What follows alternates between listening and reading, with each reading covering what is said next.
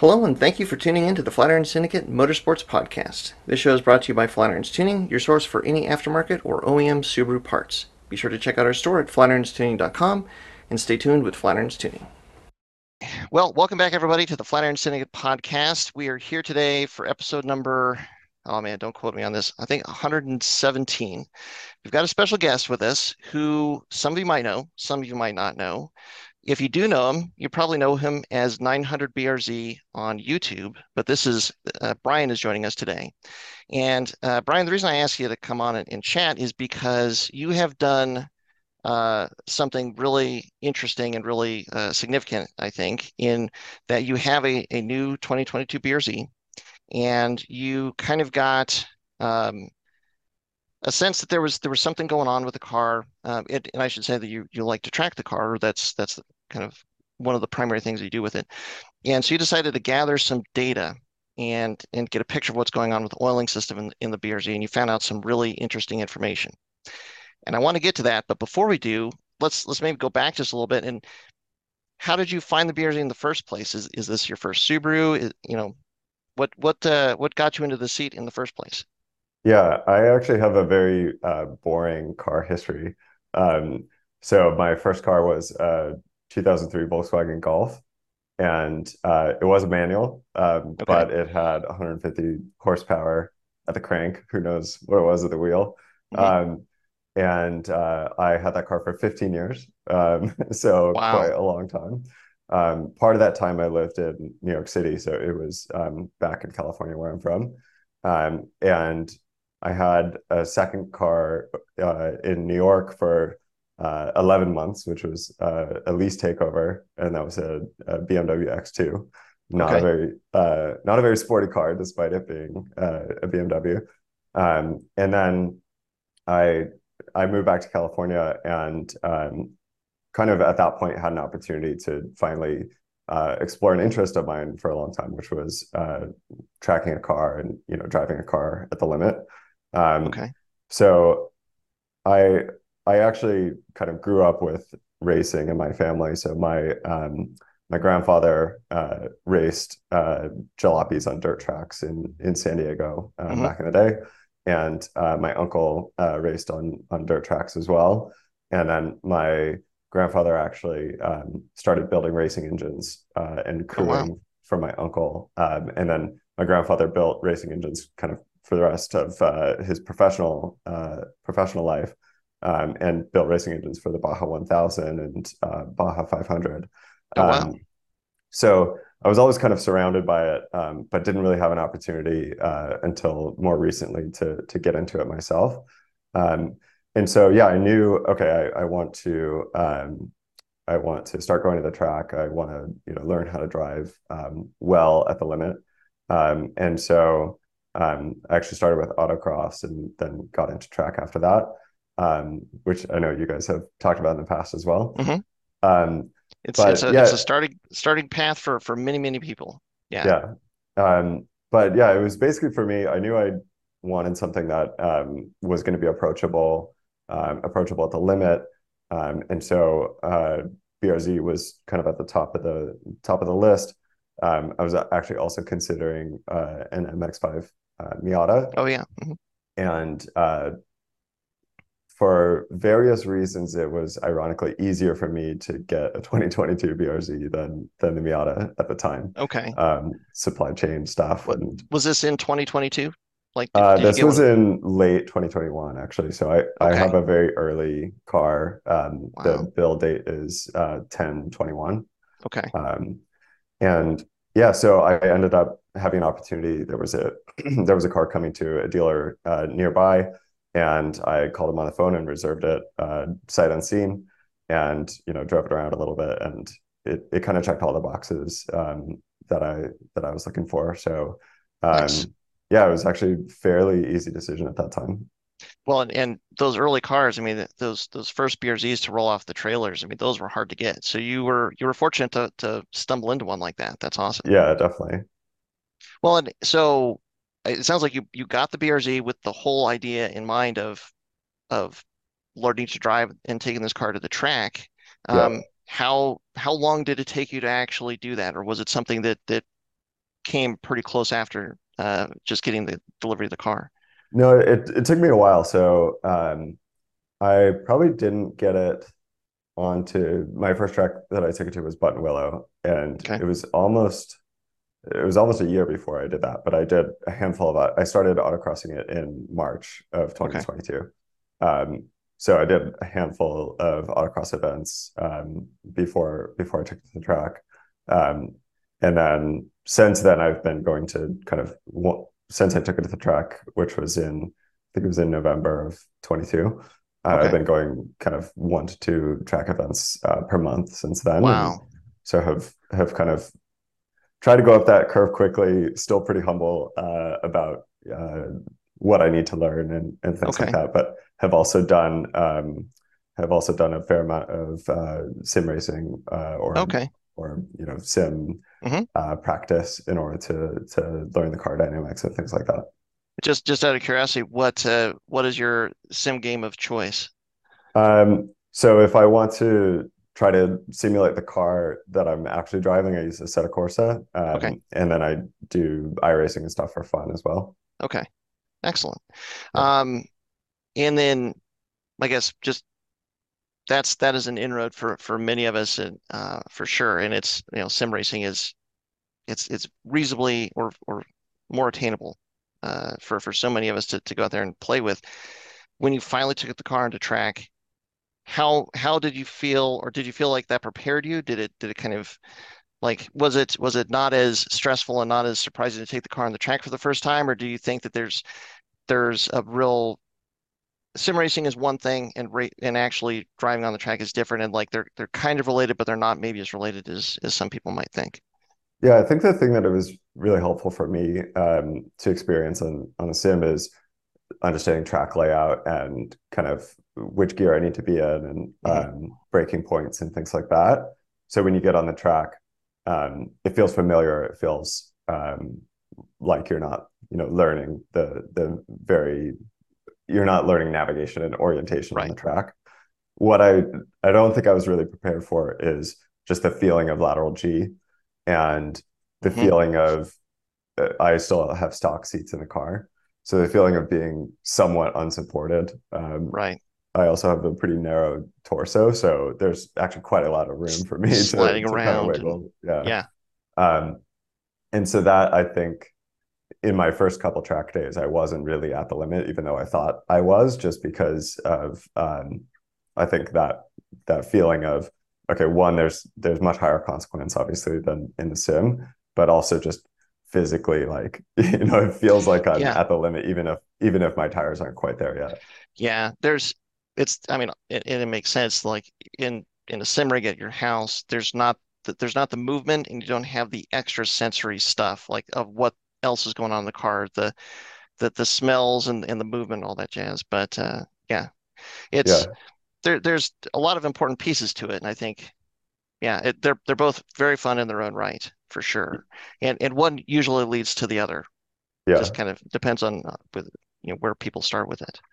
Totally. um, so once you once you started tracking the BRZ, I mean, what was what were your initial impressions? Like, were you like this is this is everything that I expected, it's working just the way that I had hoped, or you know, what what were your thoughts? Um, I mean, basically, yeah, I think it was uh I I felt like I had enough power um for for what I was for my skill level. Um I'd kind of heard a lot of people talking about the torque dip and the a little bit uh of the lack of power on the previous generation uh platform.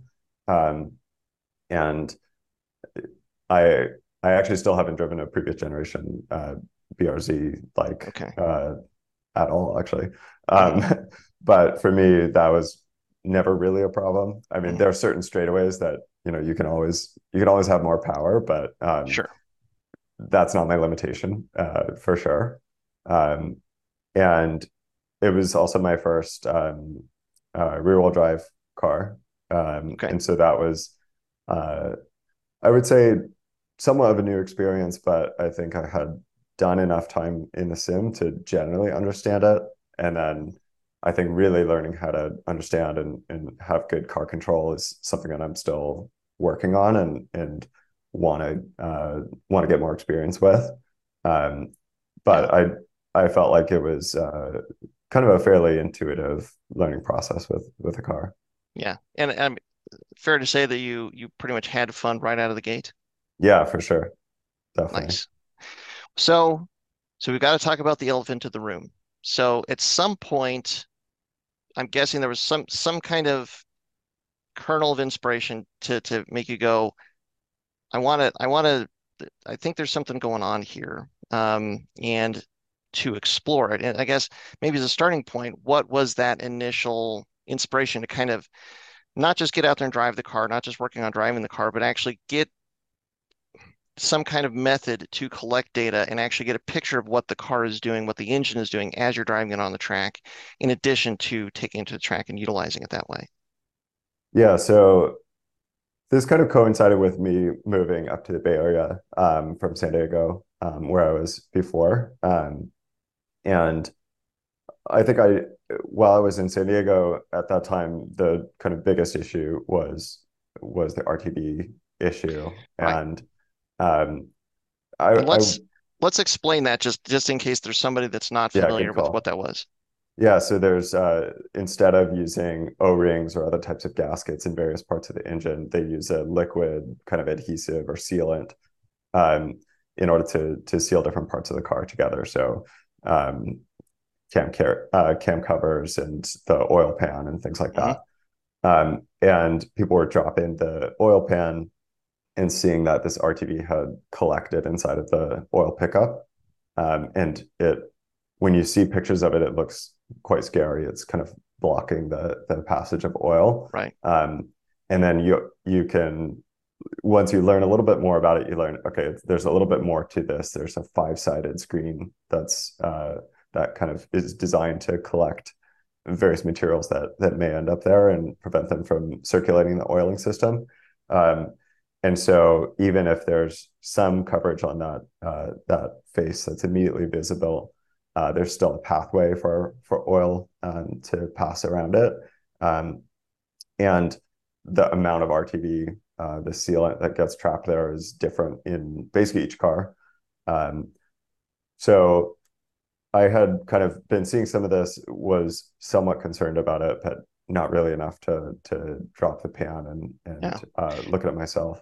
And the, the other thing that's worth mentioning here is this. So so using RTV silicone to seal parts of the engine and the oil pan and stuff, that is not anything new. Subaru's been doing that Right. for many, many years, going back to the EJs and all that.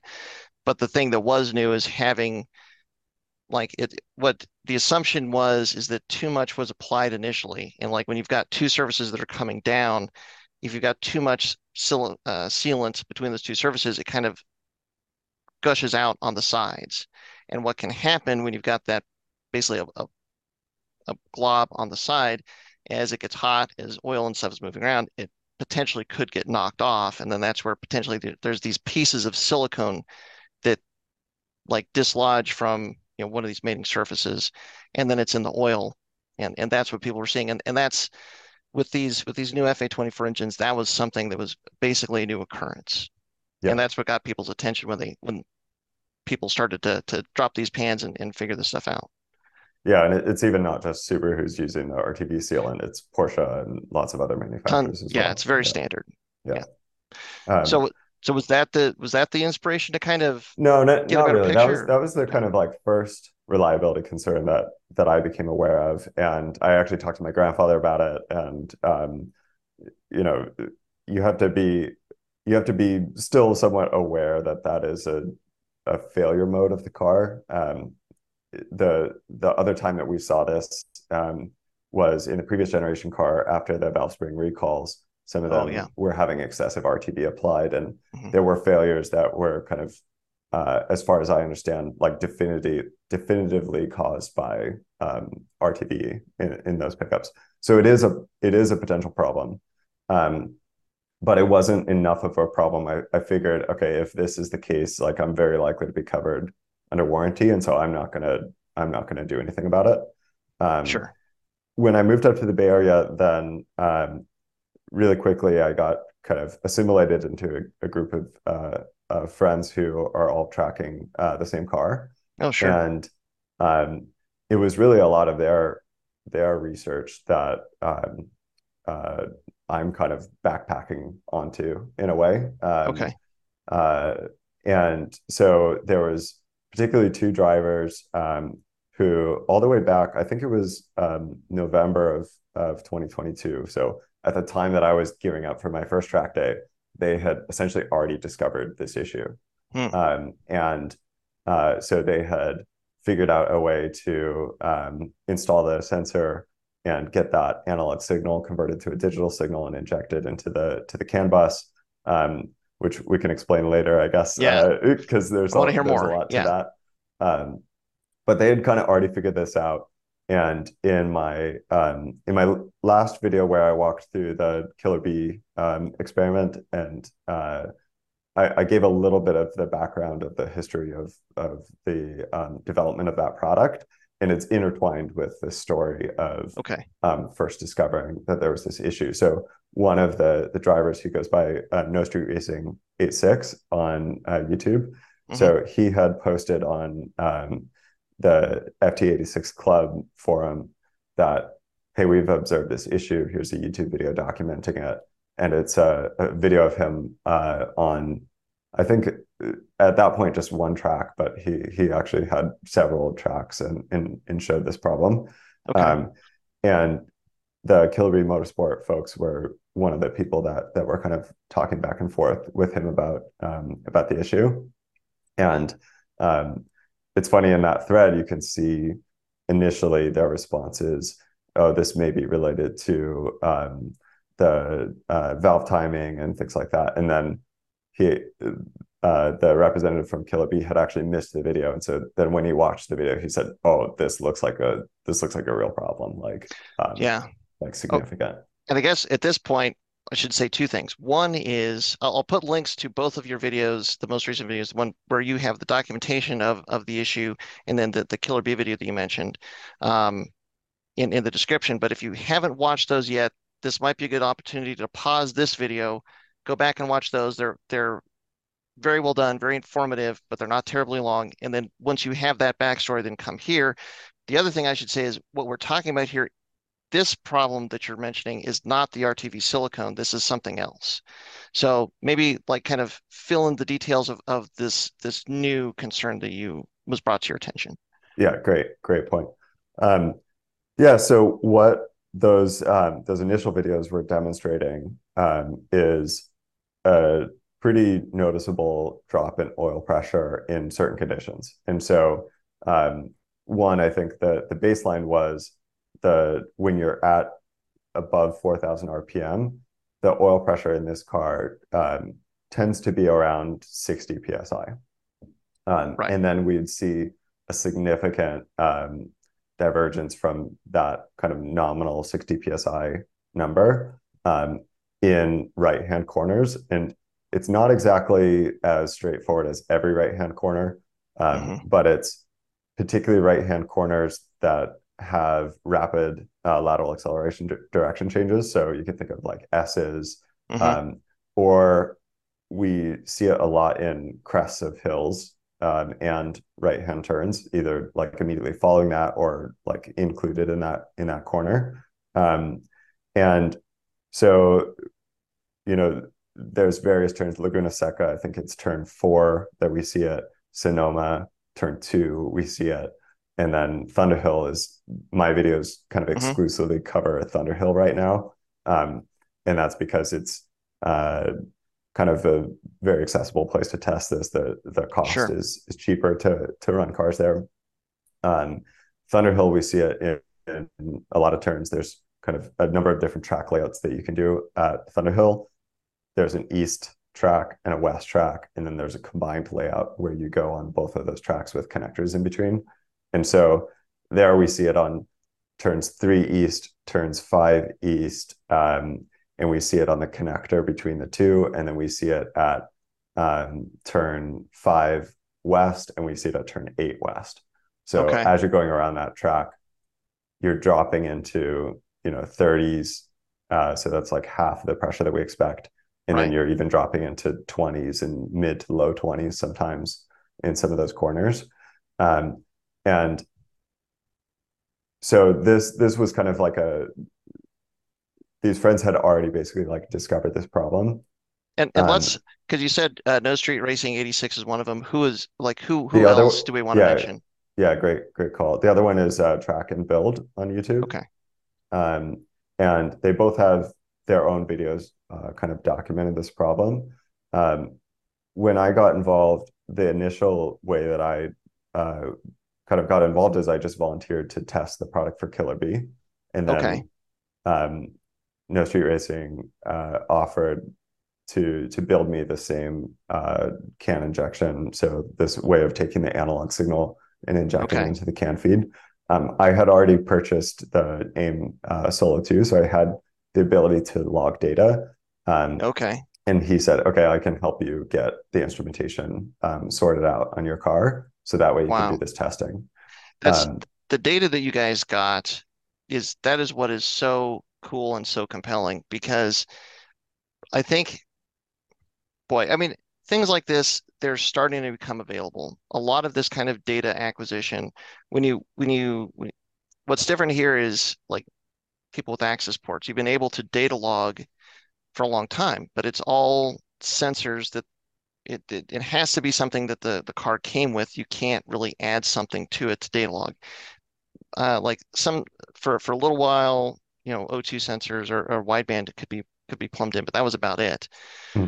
So so the ability to kind of like pick and choose a sensor, like I want to look at oil pressure and just put it in there and then data log it was challenging. So like you what you what you've done, like it, it's very cool that you were able to find a way, or or they you all were able to find a way to take a sensor, add it to the engine, and then yeah, like I said, inject it onto the CAN bus, onto this basically CAN network in the car, so you can actually data log it because this is so in, in some ways it's kind of a new frontier where you don't have to really empirically look at things after the fact to try and run down what is going on, what's happening.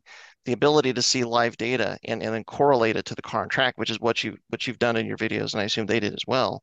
Mhm. All of a sudden, it's like that it it be, makes the situation so much clearer, um, and that that's what's so interesting.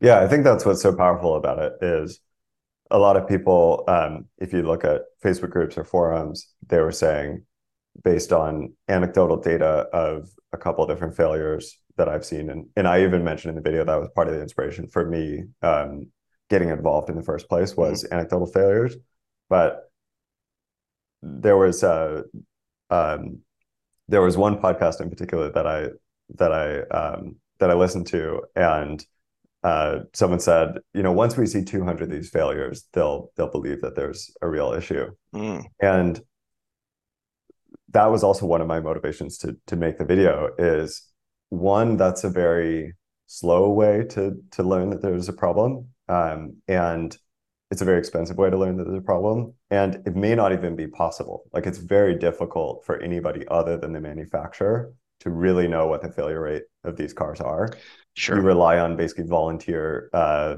submissions of uh, failure cases, and then even if you do that, you have um, you can get invalid data if people are lying about it.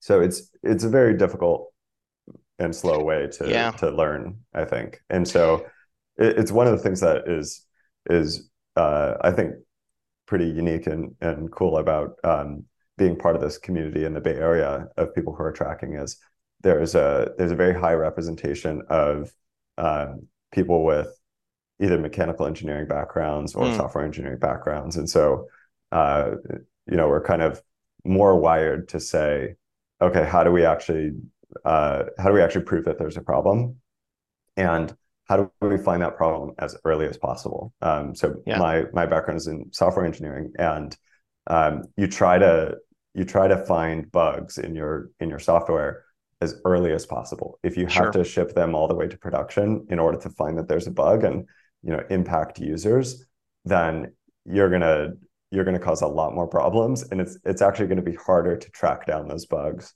once Sure. they're in a production environment than if you can do things like you know write unit tests that prove that your code works beforehand. So it's a lot of the same kind of methodology that that goes into it and thinking process of okay if there's an issue um, is there a way that we can identify you know at least a contributing factor to this issue hmm and do it in a way that's um, that's much further upstream. And so that Yeah. that was, I think, what was so appealing to this approach as opposed to just you know waiting for failures.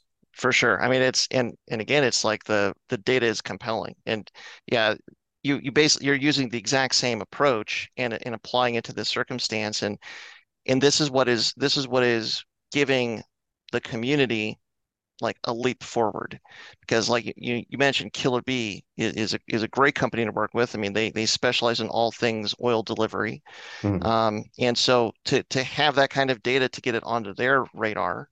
So now that they can have their engineering team start to look at the cars and, and what they can think the problem is. Um, yeah, I mean it's it's one of those things where somebody's going to find a solution here. And and having the data to basically get the attention and the focus on like what what needs to be looked at, how you can collect the data, what, what data you really need to pay attention to, and then any kind of solutions, which you know we can get to here in a bit, to actually put them into practice, put them into testing and see like, okay, did it actually make a difference? You know what you're looking for. You know the performance that you're trying to reach. It's just going to speed the process for either Subaru and or the aftermarket to get to the point where, okay, now we've got the resolution. Now the now the car is working better. Now the you as the enthusiast can go out there, you know, apply this fix and and go out there and enjoy the car more and have hopefully better peace of mind about the whole thing. Yeah. Yeah, and that's that's really important as well, the the kind of having the control and then the experiment data there to say, um, did this attempt at a mig mitigation actually work? Yeah. Um, a lot of the when I put out the first video, we didn't have an attempt at a mitigation. We were just describing a problem. Right. Um, and at that point, um, there were there were a lot of comments on on the video which were, oh, just add a baffle. You have to add a baffle to all track cars. It's Mhm. it's normal. This isn't like a new problem.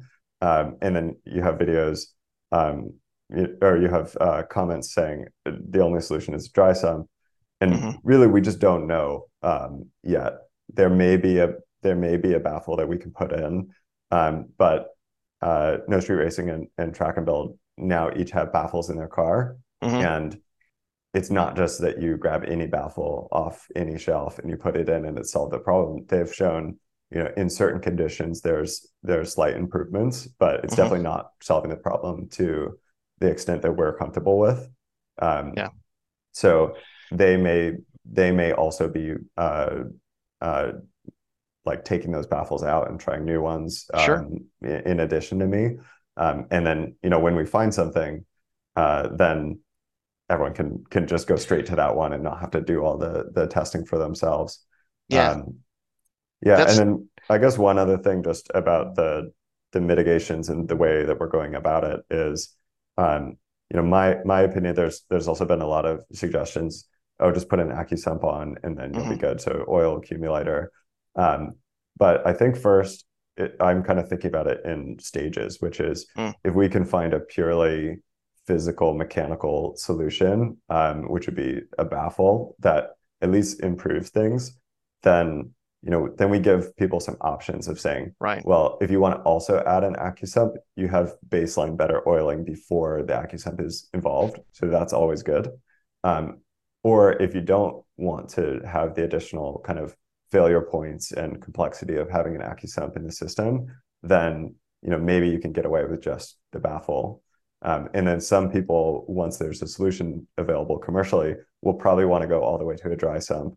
Mhm. But again, there's a huge range of, you know, if we're if we're doing this work not just for ourselves, but for the whole community, then we want to be able to provide, you know, useful mitigations for people on different budgets and with different appetites for complexity. Yeah, I mean, complexity is a is a huge consideration, and it and it's very easy to be kind of nonchalant about how much complexity something like an AccuSump or or especially a dry sump brings to the party.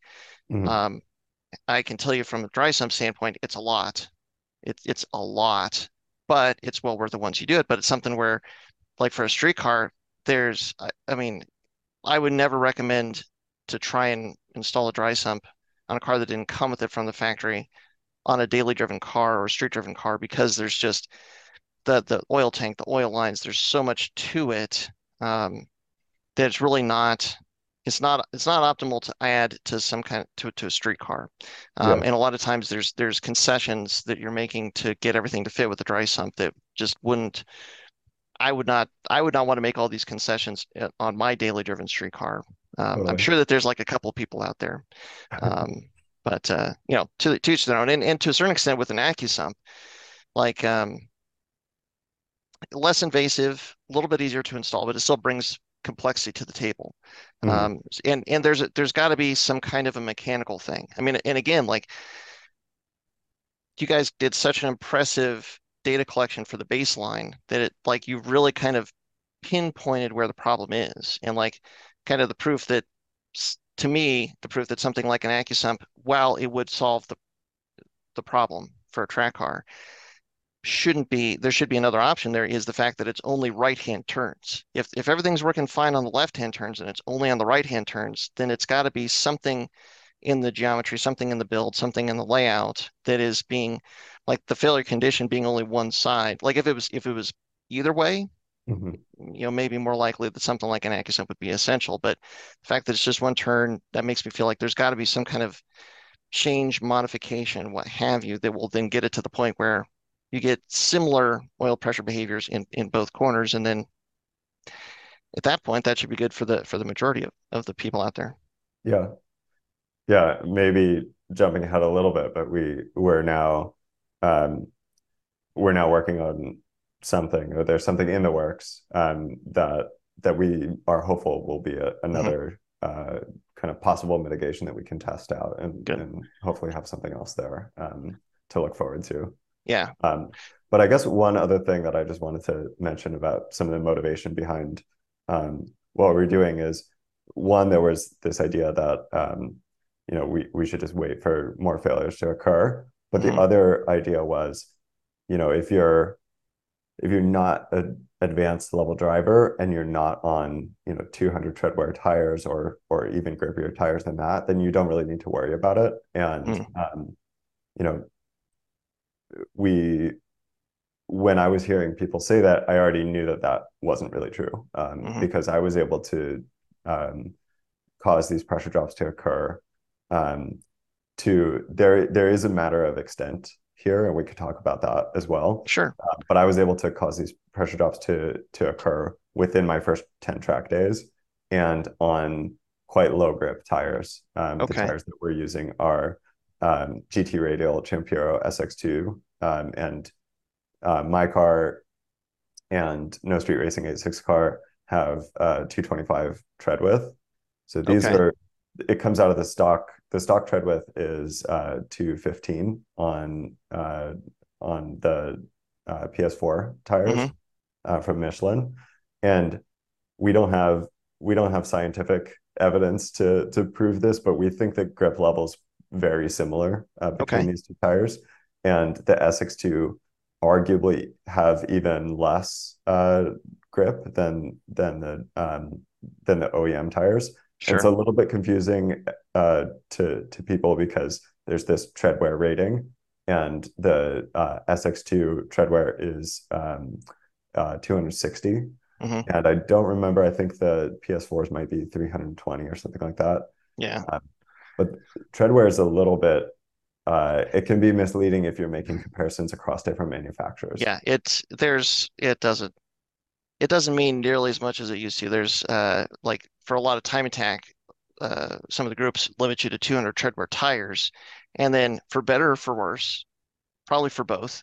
Uh, some of the tire manufacturers that really wanted to cater and be involved in time attack said, well, we're going to stamp a 200 on there, but we're going to put whatever rubber we want onto this tire. And then, you know, people figured out like, oh, like the really sticky 200 treadwears are like the uh, uh, Yokohama like A052s and and uh, one of the Advans or Advan A052s and yeah, just like they figure out these handful of treadwear 200 treadwear tires that are like super sticky, like within two seconds of a racing slick sticky, but Yeah. they're 200 treadwear. And it's like yeah, there's between tire size and tire rating, it's it's kind of the Wild West out there right now.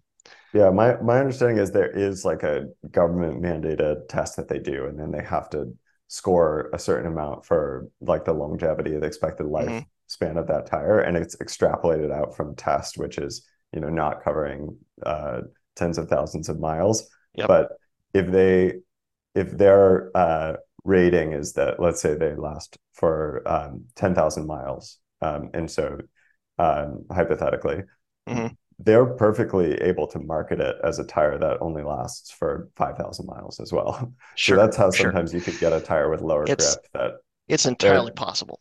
yeah. Yeah. Um, and also the the compounds, maybe you can make a stickier tire that lasts longer now than Yeah. you could 10 years ago. Um, That's true. so, That too. um, Yeah. they've, they've gotten more advanced in in general. But yeah, these these tires are not that we're using are pretty comparable to stock tires, and so that was also an important thing that um, you know I was a motivation behind making the video is there's a there are some things that we knew from doing this test that weren't broadly known in the community, and so we just wanted um, uh, people to to kind of understand, I guess, the things that we we had learned. Yeah, and and it's good that you know that, and but then we're able to showcase that because then that kind of get, paints a much clearer picture of like if if anybody else that's watching this that's watched your videos that has a BRZ that wants to track it, like how much should you be paying attention to this? And you know, obviously it's it's worth it's worth paying attention to no matter what your skill level, no matter if you're keeping the 100% stock tires on the car and that's as far as you want to go, it's it's something that's worth it's worth paying mind to. Yeah.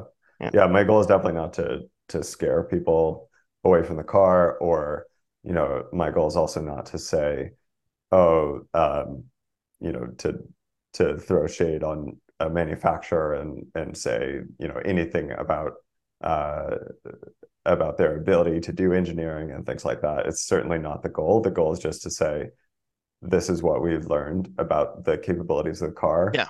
Um, as most of the people in the community um, will be driving it. Um, and so they're, and the, the video was really originally intended for people who are taking their car to the track. So Sure. it's why uh, there's an oil cooler on these cars, and hmm we state that, but you know, we're not we're not really trying to prove it on the street. We're not trying to prove it with uh, zero W20 oil. Um, we're trying to say, hey, for people who are going to the track, this is a this is a very light track build, and this is the the kind of like real data that that we're Mhm. seeing about the oiling Yeah. performance. So I guess maybe maybe one like kind of regards in regards to that and just kind of like the pull back big picture.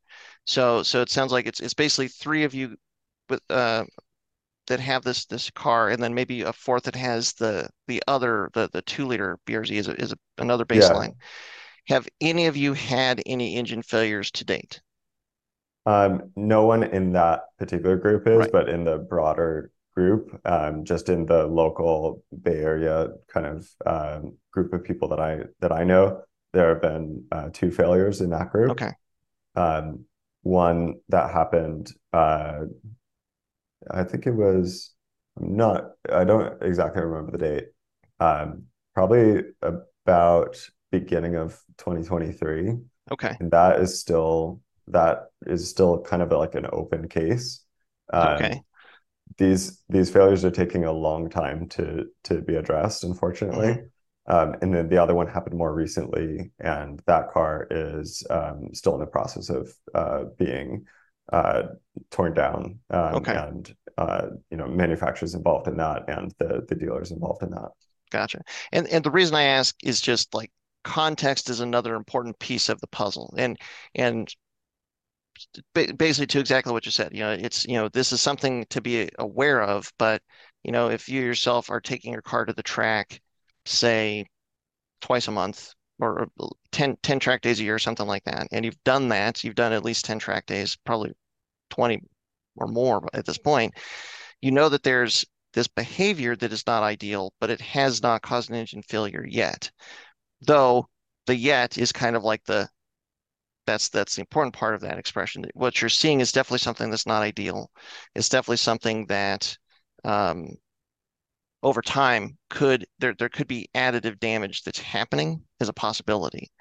Um, but at the same time, you also have not had that failure because I, I think, and the, the Yeah. reason that I want to kind of frame it that way is is I think that the for for a lot of us, the first time you take your car to the track, there there it can be a scary experience. There's there's a lot of excitement, but there can be a lot of fear to it. And when you have something like this that, that crops up, it's it's like this extra um, thing that would be easy to kind of um, take over, take over your perspective about about what you're doing, and it could really certainly dissuade people um, from from taking any chance or going going at all in that direction. Mm-hmm. And I think that this it's definitely something to be aware of, certainly, but it's something where I don't think it should be something that completely stops everybody with a BRZ from tracking the car. Yeah. Yeah, I think it's important to keep the risk um, in proportion. Mm-hmm. And anytime you're going on the track, you're accepting a higher degree of risk than you yep. do, you know, driving the car on the street. Yep. Um, and so this is one component of that risk, and I think it's something that we can we can do the work to try to minimize that risk. But you know, the track is a is an environment with elevated risk in general. Um, yep. And during the time that I've been going to the track, I've seen you know incidents that have nothing to do with engine performance that that uh, have occurred as well. Sure. And so sure. I think it's just something that uh, you have to you have to kind of be uh, aware of that mm-hmm. risk mm-hmm. and I would encourage people to to think about it and think about what their risk tolerance is and um, you know as long as they can deal with the consequences of that there's there's multiple ways to deal with the consequences. There's yeah. track day insurance. Um, there's um, you, you, know some people may not push their their car as hard because they're thinking about it. Um, or there's you know if you can if it won't be a life changing event, um, obviously it, it's always life changing when when something yeah, bad happens. But for um, sure, if you know if you're gonna still be able to pay your rent and and do what you need to do, then um, you can appreciate that risk, but then put it out of your mind when you're actually on the track. Yeah. And so I think I think of this as one of several risks that that mm-hmm. exist mm-hmm. on track, and for sure, um, yeah. Well, well, having covered that, let's let's look forward. I mean, the the the points of optimism to me are one, you've got a manufacturer like Killer B that is that is paying attention to this, that you're you're testing some products. Uh, I mean, it it sounds like the or from from watching the video of, of your results, you did not get uh, the degree of improvement that that it was hoped, but you know, sometimes you got to remember that finding out what doesn't work is a really important step to finding out what does work. So things are still moving forward there. Um, yeah. And and there's other manufacturers and other other people like like baffle plates and baffle design. I mean, there's it, it feels like there's a real opportunity. Somebody there, there's likely some kind of baffle design that's going to make a, a good improvement. Um, right. What what other things are on the horizons, or do you can you talk about any other causes for optimism? Yeah, there's a couple things that um, that we're looking at now. So after we we saw this test data um, come back from the Killer B experiment day, um, so I guess I didn't really explain the experiment um, in a lot of detail yet, but we took we took uh, my track out and we have um, or sorry we we took my car to Thunderhill and we put it on the five mile uh, track, and um, we also have uh, we had a FA20 that's owned by um, uh, a friend named Miles, who's who's in our kind of same community, and uh, we went out and tracked both those cars that same day, um, and we were able to establish this baseline data. And then from No Street Racing, um, he I'll get into a little bit more detail here, but he had already had um, a baffle installed, so we used okay. an earlier track day on Five Mile, um, sorry, on Thunderhill West um, mm-hmm. for for his car just so we had consistent, you know, uh, baseline data for for all three cars. And then um, I separately tested my car on uh, Thunderhill Five Mile, um, and I enlisted the help of uh, a local instructor, uh, Joe McGuigan, um, who's affiliated with, or he kind of runs, uh, or is one of the people who runs uh, a local track day um, organization called Speed SF. Um, okay. And he basically volunteered to set baseline laps and then experiment laps later in my car. Um, so we were able to test with a number of different drivers. So you have me with about 10 track days of experience. Um, no Street Racing drove my car as well. And then we had uh, Joe uh, mm-hmm. drive my car. And so we have very consistent lap times set um, before the experiment baffle was installed and then after it was installed. Um, Okay. and we were able to look at that data and overlay it on top of each other, um, and kind of see what the the performance looks like. And generally, I think the the um, overview of how that data looks is one, the pressure drops are very consistent. So if you drive, you know, with the same inputs on the same track, you will see effectively like the same pressure drops. Um, and so that gives us confidence that the test um, has integrity and that is reproducible.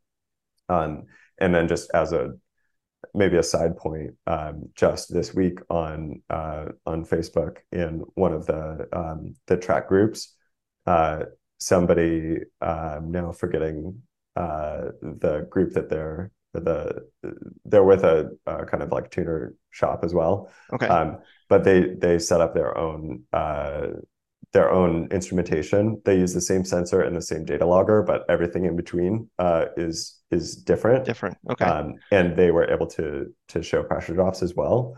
Um, and so that's that's great to see. Well, it's not great to see because they're pressure drops. Right. Um, but it validates the the way that we've instrumented the car, um, that we have an independent person kind of having similar results. Um, so then when we went to the uh, the second day with this uh, baffle installed, we were able to see consistent results. The drops weren't uh, meaningful, meaningfully different uh, between the two, and so that um, that allowed us to basically eliminate this um, the hypothesis that that Killer B uh, proposed, and the hypothesis that they proposed was that the oil was surging forward into the timing cover um, Right. on braking, and then kind of getting stranded there as you apply lateral G, and oil will slosh over to the side. Whatever oil is in the timing cover, um, it there are ways for it to drain back into the sump or into the uh, yeah to the lower pan uh, where the pickup is, um, but those may not actually be effective when there's that much lateral G applied. So the Yeah. the idea was it will reduce the oil volume in the sump and it will uh, basically cause it to to starve quicker. Right. Um, if if the oil is you know flowing up into the pickup and being distributed through the engine, um, that volume in the sump is going to be reduced to the point where the pickup won't have any more oil available to it. Um, Right. So that was the hypothesis. The fact that we found that the the mitigation that they designed didn't work, um, it was, I think, a like you said, it's it's not the result that we were hoping for. We were hoping we could just publish, hey, we we found a Yeah. we found a fix, you know. Um, unfortunately, it's not the case, but at least we're able to now focus on the thing that we think is the next most likely solution. Um, and what we're thinking about right now is is actually a in some ways a more traditional baffle. Most of the baffles that are on the market right now for this product are just kind of one horizontal uh, sheet of, Yeah. of metal with some perforations in it for oil return. Um, and the idea would be that as the oil sloshes over to one side, it would be retained by by this horizontal um, component. But we've seen that's that can improve things on flat right hand turns, but it's not really working when there's elevation change involved. Yeah. This So is then- kind of like it's so there there was a similar there's a similar product for the, like the EJ series engine and there's Yeah. there's a lot of lot of testing there but now the new pans have gone to basically having vertical uh baffles Exactly. and stuff so that you're actually trying to like put vertical fences on either side of the pickup so that instead of just trying to keep the oil from crawling up the side of the pan itself and, and granted in the BRZ it, the pan is two pieces there's like this upper block and then the Right. actual lower pan that we're talking about here is uh, fairly small not I'll I'll say shallow. Shallow is probably overstating it, but like compared to an EJ pan, shallow.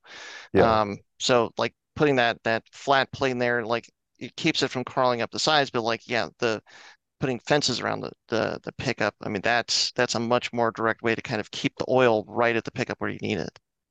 Yeah, so in some ways it's a more traditional approach um, for these engines, and um, so th that's kind of what we're what we're looking at now. Mhm. Um, and so the idea is the horizontal baffle will try to keep some of the oil there, but it can still slosh away. So if you reduce the kind of volume of space that you're trying to contain, and kind of because the other thing is the pickup is offset, Mhm. we can we can kind of offset this chamber that we're able to create. Um, and so that's the idea that we're working on now. There's there's one product on the market um, from a company called Kazama Mm. that is um, has an interesting design that's uh, that's doing something similar to this. They have a single uh, partition, vertical partition, and it has a metal trapdoor that's a one-way door.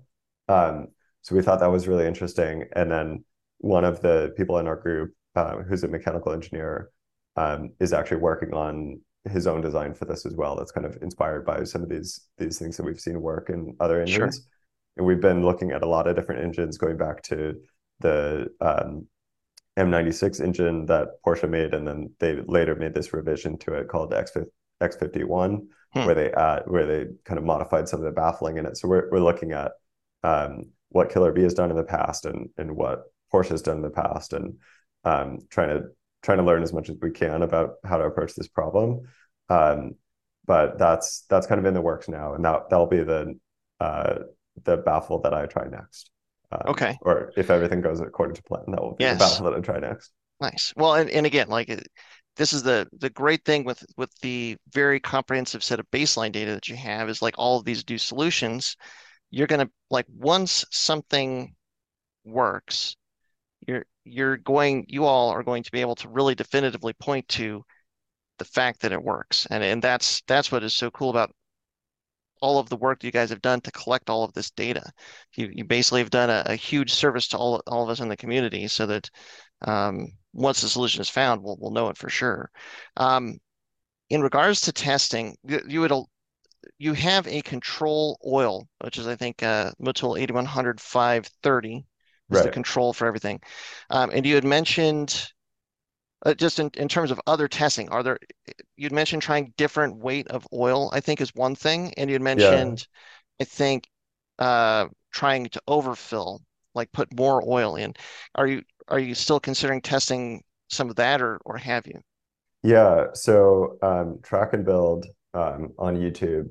So I'm uh, basically because I'm trying to, um, have my car be uh, set up in a way that we can test all these these baffles. Um, and that was kind of the objective when when we went into instrumenting my car. Um, okay. I'm gonna try to stick to this 5W30 oil, but it's been really hot as the here. control. Yeah, it, just to keep uh, just to reduce the amount of variables. Um, no street racing and track and build don't quite have that same constraint. Um, sure. And so they've they've switched to 5W uh, 40. Mm-hmm. Um, and the idea there is it's been really hot here in California. So um, at the day of our test, it was uh, 170 degrees. Whoa. Uh, 107, just to, yeah. just yeah, to yeah. be clear about that. Um, 107 degrees uh, Fahrenheit. And so really the the temperatures that that I was seeing, um, I would actually be more comfortable with uh, a thicker viscosity um, uh, or a higher viscosity oil mm-hmm. in those conditions. But it's it's hard to control these. Like the the best way, if we weren't self funding this, or we had support from a manufacturer, or just a bigger budget for this, we would be able to install the baffle on site and test it the yeah. same day. And but even then, you're getting variance from morning to afternoon. So so it's it's hard to to control these um, well entirely. And, and important to note, you are monitoring temperature also. Yes, so you, you have pressure and temperature, and so you can so you have track position and and all of those other variables. So you like uh because I think you're getting up in the vicinity of 230 to 240. I think sometimes you're a little bit over 240 degrees oil temps. Right. So as yeah. long as you know that even if it's on a hot day, for the test lap that the that the oil is in that same 230 to 245 window, that it would be reasonably comparable. Yeah. Yeah. And, and harder so, to keep it there if it's 107 degrees out, but yeah. Yeah, we we can kind of choose the laps that have comparable temperatures as well. Um, so that that's another thing that we can do. But what um, Track and Build has been able to do is he's been looking at some other uh, comparisons. So there were a lot of people who suggested, oh, you can switch to a heavier weight, and that might resolve things. Um, and so he posted on um, YouTube. There's, I guess, not not too many people know about this, but some people know there you can make posts that are like, mm-hmm uh, more like a traditional social media post yeah. on uh, YouTube. So he has some cool data visualizations that he's put together with his data. Um, and he shows a direct comparison of 5W30 and 5W40. Um, and we're able to show still consistent pressure drops, um, maybe slightly uh, better performance with 5W40. Um, mm-hmm. uh, but it, it's not a it's not a magic bullet um, okay. for for um, kind of solving things. The overfill, the the idea behind the overfill is if you have um, oil uh, oil sloshing away from the pickup, but you just increase the total amount of oil that's available, um, you may still be able to provide that pickup uh, oil. Uh, and so um, we haven't done too much testing on this. I did on our experiment day, I did a half liter overfill at the mm-hmm. end of the day. Um, but I I was kind of exhausted by that point. sure, sure. Um, so my times were not very competitive. Um, overall, we saw basically the same uh, shape of like the the telemetry. Um, if you look at the oil pressure, but the magnitude of the drops were not as big. Hmm. Um, and that's really due to the pace. So okay, it, okay. it's something I mentioned earlier, um, where this is really um, it's kind of a, on any wet sump. if you push the if you if you are able to generate enough lateral g you'll probably be able to create pressure drops eventually mm-hmm. and it depends yeah. on the layout of the engine and the geometry of the engine like you said um, uh, mx5 miata engine uh, there's a video that savage geese put out where dave coleman who's one of the engineers on mm-hmm. that uh, on that platform he uh, was talking about some of the design parameters, and he said that the Miata was designed for consistent oiling to 1.4 G. Okay. And so even on that engine, if you're generating 1.5 G, that oiling pressure is probably not going to be consistent anymore. It's possible, and, yeah.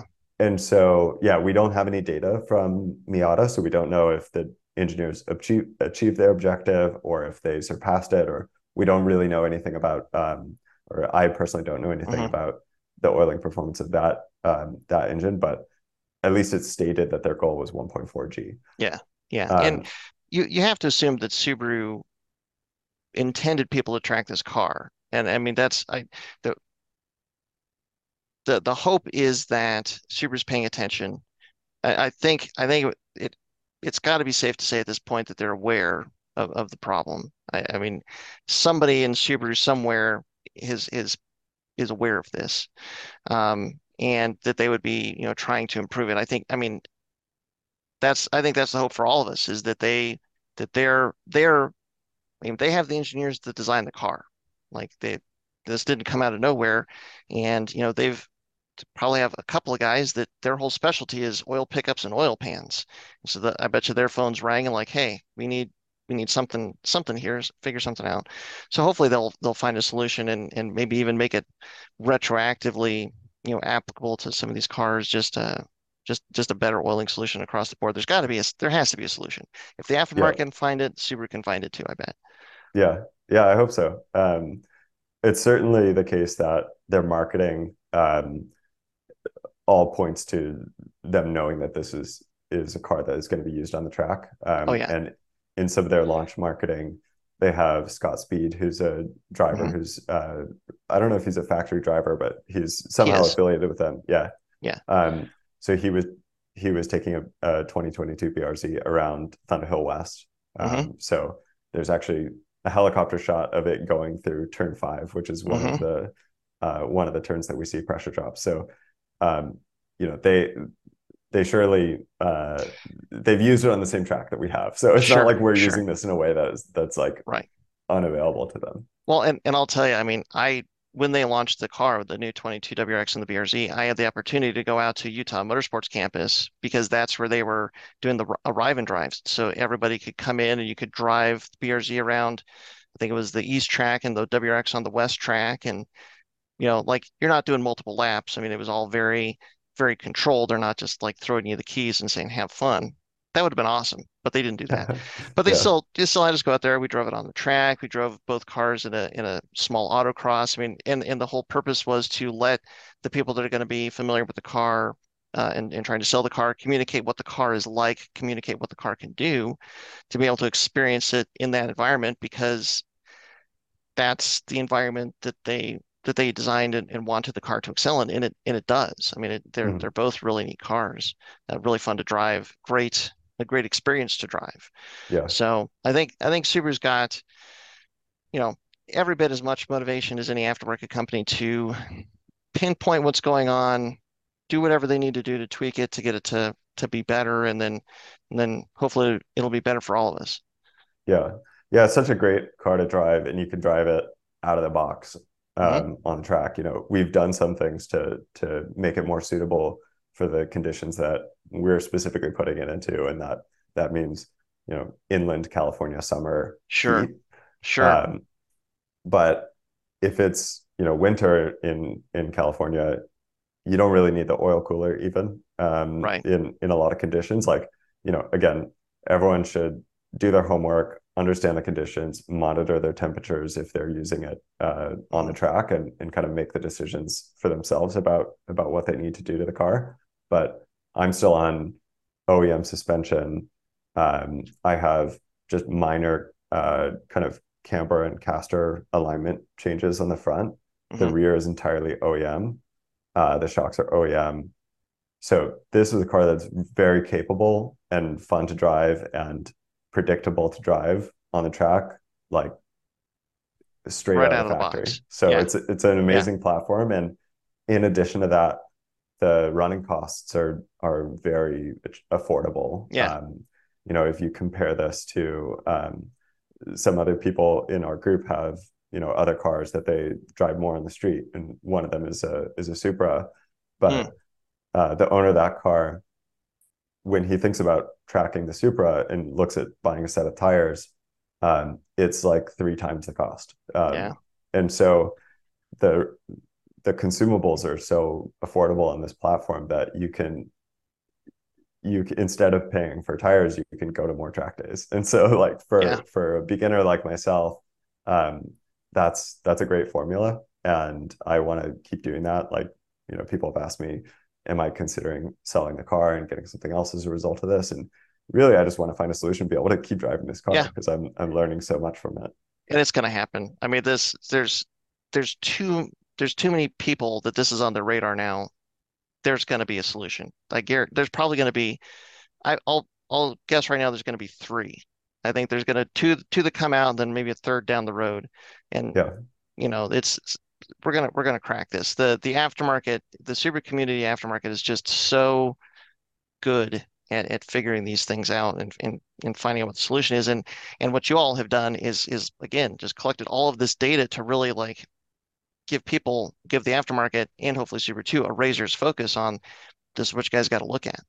Yeah. And and that's where that's what's going to make the solution come much sooner than if it was just like I said, a lot of like anecdotal evidence, like, well, you know, 100 people tracked their BRZs and there was five of them that had engine failures. Like, what, what was it? Was it uh, somebody somebody's using the wrong weight oil? They tracked, they they got the car too hot. Like, what what was it going on? You know, there's when there's not data, there there can always be speculation, and you guys have taken that speculation and completely wiped it off the board and like, no, this is this is what you got to look at. Yeah. Yeah. And yeah, if we can if we could find that solution and then, you know, people know, okay, I can get the car and there's this, you know, Yeah. one or two modifications that I have to do and then it's going to be reliable on track, that's going to be a Yeah. great place to be in. for sure.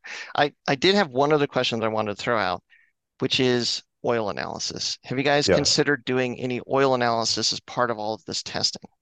Yeah, so I've been doing oil analysis um, basically ever since I started tracking the car. Okay. So I did my first two oil changes. I've done a lot of oil changes for my car has 11,000 miles on it. Yeah. Um, I did the first two, uh, they were included uh, when I purchased the car. And, and um, at that time, I just was doing uh, some autocross. So I just went with the, the Subaru 0W20 um, Mhm. oil. So I don't have uh, oil analysis from those cha- those first two changes. But since then, um, first I went straight to 300V, um, so Mhm. motorsports oil 5W30, um, and then since then I've uh, chosen 8100 um, uh, EFE, uh, and that's a 5W30. Mhm. And um, I guess a couple things about and and so yeah, to answer your question, I've done uh, oil analysis. So far, things are kind of within expected Tolerance. parameters. Okay. Um, the moly uh, count on uh, the Motul oils is much higher than than zero W20. So when people ask me, do you do you think about adding a friction modifier um, or you know Ceratec or these types of things? I say, well, I don't really have evidence to say that that is going to improve the performance, and I know that Right. these oils that I'm using are formulated specifically and have higher moly counts already. So This is this is why you use good oil. Yeah. yeah, so I don't really feel the need to to add those. And then just one other thing about oils is some people have said, you know, you need to be running a motorsports oil, otherwise you're going to have a failure on track. And one of uh, my friends who is in our in our local group here and had a failure had run 300V for the entire duration of his his track time. So Mhm. again, it's an anecdote. Be careful with anecdotes, but Yeah. 300V is not going to you know magically solve your problem. Right. Um, and so yeah, we need to to find a real solution. But what we have done is we were um, there are some other people, including No Street Racing, who are using the same oil, um, and so that was the 8100 uh, Motul oil, and so that's also useful for uh, our comparison. But um, there are some specific things that went into that choice. So we looked for an oil that had a high um, HTHS rating, um, and so that's a test that they do to see how the oil performs at high temperature and Mhm. high shear conditions. Um, and these are conditions that would match effectively like what the bearings are going to be experiencing um, in the engine. Um, and so we we're looking for those types of things. Um, it's hard to find concrete evidence that says, you know, this this rating is directly related to your, you know, likelihood Right. of of uh, spinning a bearing, but um, we're kind of doing whatever we can in order to make sure that we're um, uh, preparing ourselves adequately for the Yeah. conditions that that we're going to put these cars in.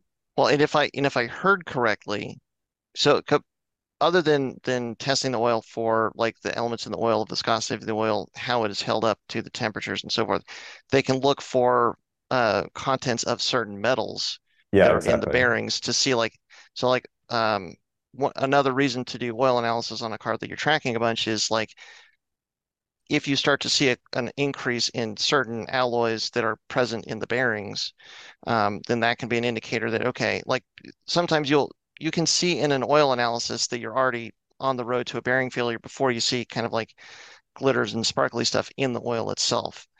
Yeah. And so it sounds like you're not seeing a huge increase in those alloys yet. Yeah, I'm I'm not. Um, Okay. there is so what I I'm not an expert in this area, um, and maybe useful caveat. Uh, like I said, I was a software engineer, or I'm a Sure. software engineer. I'm not a mechanical engineer. I don't have any specific background in engine. Uh. And I, Uh, I'm not an expert either, but yeah. yeah.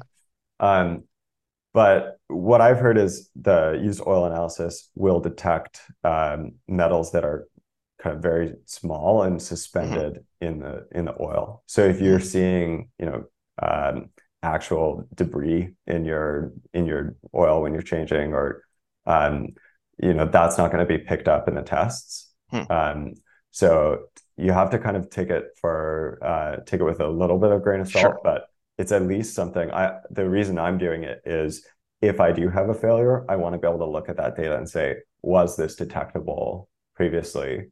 Um, hmm and Interesting. you know, at least that will provide me with more knowledge than I had before. Mhm. Um, so I'm not looking at that data and saying, you know, well, I feel very confident that I won't have a failure as a result of it, but I am. Uh, it's better than not knowing anything. For sure. And and Yeah. it's, I mean, especially knowing that you guys have that information, definitely hold on to it. Don't lose track of it. And then, Yeah. you know, yeah, there there could be a point where that becomes really helpful and relevant as well. Yeah. Um, The last thing, and then I've I've taken up a lot of your time, and so so thank you again, Brian, for for coming on and chatting with us here. Um, because we talked about this a little bit before we actually started recording, I wanted to to touch on it at least before we wrap up here, which is the question of short shifting. Yeah. Because one of one of the other things that that uh, I've noticed and, and and Ken you mentioned as we were getting ready to start is that you know where you guys are shifting is pretty much close to red line. and that's where you're seeing the pressure drop. And you you had an interesting piece of information regarded regarding RPM in in this car. Yeah. Yeah, so the flow um, of oil is proportional to RPM. And so at high RPMs, there will be higher flow um, mm-hmm. of oil through the engine. So what we've found and, and what we've kind of been thinking about is essentially at um, you know, when you're close to red line, that's the maximum flow that's going to be going through the engine. Because but the pump, you... the pump is driven by the crank. So that the exactly. faster that the crank, the, the, faster that the engine is spinning, the faster that the oil pump is spinning. They're they're connected. That's one of the reasons, in, to a certain extent, you would go with the dry sump because you actually can disconnect the oil pump rotor from the crank, and you can independently control them. But yeah, not exactly. not not the case with the stock car. Yeah, so as you get to those higher RPMs, flow is good. Like uh, this is maybe something that we can mention too is oil pressure does not protect your engine. Oil flow protects your engine. It's just that it's very hard to measure oil flow. And mm-hmm. so we have tools to measure pressure and they're much you know cheaper and, and less invasive to instrument. So um, and, and the reason that is is if you bored out all the passages in the engine to be twice as big, um, you would have significantly less oil pressure, even if you have mm-hmm. the same flow. Um, but if you uh, think about like what that greater flow does at higher RPMs, is it's going to be pulling whatever oil is in the sump and putting it into the engine faster, and then you're mm-hmm. relying on the oil returning to the sump. And um, oil returning to the sump is affected by lateral G. Mm-hmm. So if that return is not fast enough at a higher flow, you will reach starvation faster, essentially. Right, and and in part, this is this is where the rationale for overfilling comes from. Is exactly. it so? It's like you you you you put your dipstick or you measure your dipstick oil level when the car is off and it's sitting, and and you pull it out and like let, let's just say you, you knew what that line was and the oil pan, then you start the car. Well, now the engine is spinning, the pump is pulling oil out of the sump. The, the basically the, the sitting level of the oil is going to drop some because now oil is being pulled from the bottom of the pan, it's being sent through the engine to do its job. Once it comes out the other end, it has to return. So there's there's a different equilibrium level when the engine is just running at idle compared to when it's off and everything is yeah. back. And then once you start driving it on track and the engine RPM start increasing, that equilibrium level can can go down further. And that's yeah. where the rationale of putting in an extra half quart or, or some amount to basically raise the the the sitting uh, equilibrium level will also raise all of those other inter, uh, equilibrium levels in kind in theory. Yeah, that, that would actually be a fun test to do is actually take measurements of the with the dipstick just at uh, at you know cars off sitting there with mm-hmm. engine uh, with engine oil cold, warm, and then maybe at idle, and yeah. then you know maybe higher RPMs as well, just to see what it does. Not not really accurate to get a dipstick meeting dipstick reading when the engine is running because of just all the the sloshing around. That's yeah, yeah. I, don't, I don't know how it you do that you wouldn't use it to say, "Oh, is my oil level correct?" But you might use it to say, you know, is there? Um, yeah, I don't know. It, maybe there's oil running down the dipstick, and it, it's uh, it's not going to be useful anyway. Yeah, but. or or somebody out there listening. The other one, I've seen this more with differentials, but people have been building clear uh, oil pans or clear diff covers so that you can, like in a controlled environment, bring the RPM up or the speed up, and then if if your oil pan is clear, well, here's where it is you know, yeah, that would be really cool to and see. then here's what happens. Yeah. Yeah. So somebody out there, just a suggestion. Yeah. But we've so we we thought of this um the short shifting uh idea and so we've actually tested it. So we've done, you know, laps at Thunderhill West, for example, okay. um, where we're going around turn five and um we're in third gear typically is is how I'd take that corner. Um, but if you drop into fourth, you can eliminate the pressure drop. Um, okay. So it's it's not necessarily the solution that I want as um, mm-hmm. you know someone who's trying to find a solution to this problem, but the fact that you can drive around the problem, um, that may be worth considering uh, for people who are you know want to track the car and want to reduce their level of risk.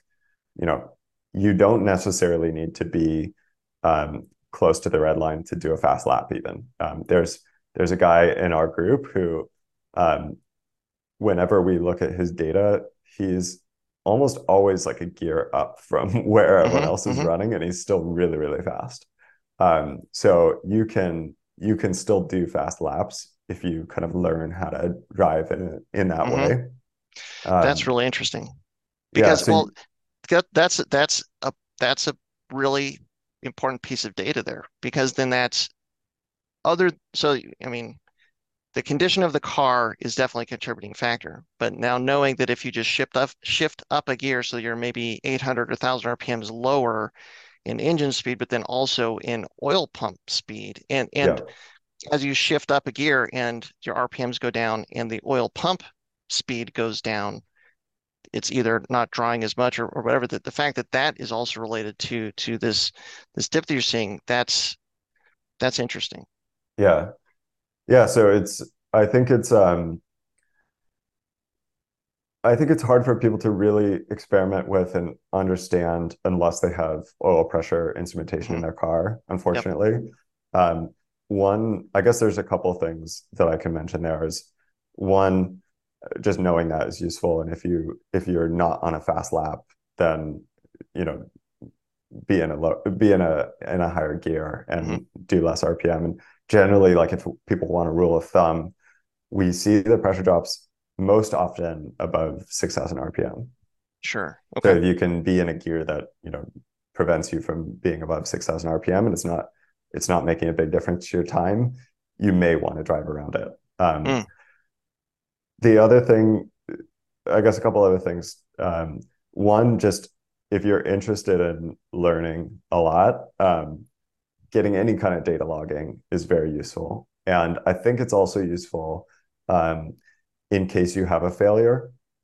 Like right now, if you have a failure and you don't have data logging, then the only entity with data about your car is the manufacturer. They're going to have an engineer come and they're going to get black box data, which is going to include um, the max values for a couple different things like speed and RPM. Mhm. Um, and you know, it it makes sense that they do that. They should do that, and I would do the same thing if I were them. You Mhm. know, they need to know did this engine get over revved? Um, Right. because if it was over revved, um, it that's operating outside of its design parameters. Yeah. Um, but for you to have data as well means that you, you know, you're no longer in the dark about what happened to your car, and you can say, "Hey, I have data from every session on track, and this is the actual data that my car has experienced, and this is why it's not abuse, and Mm. this is why it's not. I wasn't drag racing with my car. Um, these are, you know, um, just just track days for amateurs on on a Mhm. track, and there's no abuse going on here. So Sure. one, I think you're going to learn a lot about driving, and you know maybe you're one of the things that you can do with data is you can you can compare your actual lap times with your optimal lap times, which are composed of all these segments on track. So you can learn, okay, even if I'm only able to put down you know X time, my time optimally, if I compared, if I took the best of all these sectors, is X minus two seconds or something Yeah. So you know, okay, Yeah. I'm already driving in a way where I can be two seconds faster. hmm Um, yeah, What's, and uh, then Oh, go ahead. Um, and then I think one of our goals as well, um, and our goals being this kind of greater community that I'm in, is to make data, um, make oil pressure data more accessible to more people. So we we don't really have a solution right now. The solution that is in my car um, took you know hours of labor for Mhm. No Street Racing uh, to to build, um, and then um, but if we can, he's he's actually working on um, creating solutions that will be very affordable for people to put in their own cars. So hopefully we'll be able to have um, uh, solutions for people where they can kind of like drop these components in and have the same data available to them. Sure. It's it's funny, like having had a lot of conversations about cars and driving and taking a car to the track and, and all that sort of things. There's there's themes that come up and and data is one of those things that it just always keeps coming up. And um so for for us in our race car, we just put in a standalone Then now like whatever sensors you want, you just run them to the standalone and it you just tell them what tell the standalone what the sensor is and it records it. So now in the race car, we've got oil temperature, oil pressure, coolant temperature, coolant pressure, crankcase pressure, um, I think fuel pressure, like just this this whole slew of sensors that are doing nothing but looking at, at what the engine is going on. Yeah, and it's really we, cool. we we took it to the track for the first time a few weeks ago um, with our tuner so that we could basically get the car into operating condition. And because one of the reasons that we put all the sensors on in the first place is so that well, now if we have all of this data that the ECU is seeing, we can set limits. So we can basically try and find out what normal is, and then if it get if some of these values get abnormal, then we can actually have the ECU go into like a fail-safe mode to protect the engine. Mm. Um, and so we had to go out there and figure out what normal was and, and start playing around with some of these settings. And it was so enlightening. It, it's it's basically what you're what you're doing with oil oil pressure and temperature. To see the data in context is it is it's man, it's it's a whole nother thing. Like an oil pressure gauge and oil temperature grade gauge are certainly helpful. Like absolutely. Like if you if you don't have any gauges and you want to put a gauge on your car, oil temperature and pressure are probably the first two that you should put on probably any car that you're going to take to the track. The thing with a gauge where it's just a needle that's moving though is is that it will give you information, but the information is only as helpful as the attention that you can pay to the gauge in the instant. So like it's Yeah. something like you're trying to drive the car, you're trying to make a lap time, you're going right going around a right hand corner, and maybe you can have like an, an alert or something set up in the gauge so you'll see a flash of light. But to be in that circumstance, to see the flash of light and and look at the gauge, not go off the track, not hit somebody, and actually go, aha, 28 psi, and then carry on about your business. Yeah. It's, I mean, it's better information than nothing. Um, and and like a lot of gauges have high lows, kind of like what you're describing earlier. So maybe you can see what your minimum was. Um, but like to actually be able to collect data and look at it in context with everything else that the car is doing, um, it's been really eye-opening for us. So like, yeah, if you guys can figure out more ways to kind of use that AIM, uh, say it was the AIM dash or Um, yeah, so we have the the AIM Solo 2 AIM Solo, data yeah. logger. Um, and then uh, we have the AEM uh, pressure sensor. And then in between there is the custom solution uh, that No Street Racing 86 has built. And so what that does is it takes the analog signal from the Mhm. The pressure sensor, so that's coming over uh, low voltage, uh, just conductors, wires. Um, and then that goes into analog to digital converter. So then we have uh, basically representation in this uh, in this uh, dedicated um, microcontroller unit. So basically like a little uh, circuit board, Mhm. and that has firmware that can read those voltages and then translate that into uh, pressures. And then And put on the CAN bus. It injects it into the CAN bus. So the CAN bus Yeah. is this um, kind of protocol that all modern cars have Yeah. had for a while, where all these uh, data feeds are coming on them, and so um, that is able to inject this additional data feed into the CAN bus, and then we just record it um, on the AIM Solo uh, too, just like you know any others any Mhm. other data feed. So you have to set it up um, on the AIM Solo 2 to also recognize that there's an additional um, signal coming on the on the CAN bus. But once you do that, then you have this really nicely integrated solution that you don't really have to think about. Um, Yeah. And you also can display it on the the little device. It's you know it's a fairly small Mhm. screen, but for me it acts as a gauge as well right now. So I don't have a separate um, oil pressure gauge. Um, but yeah, for me that this is like a really nice way to do it because then you when you're on the track you just think about driving and Yeah.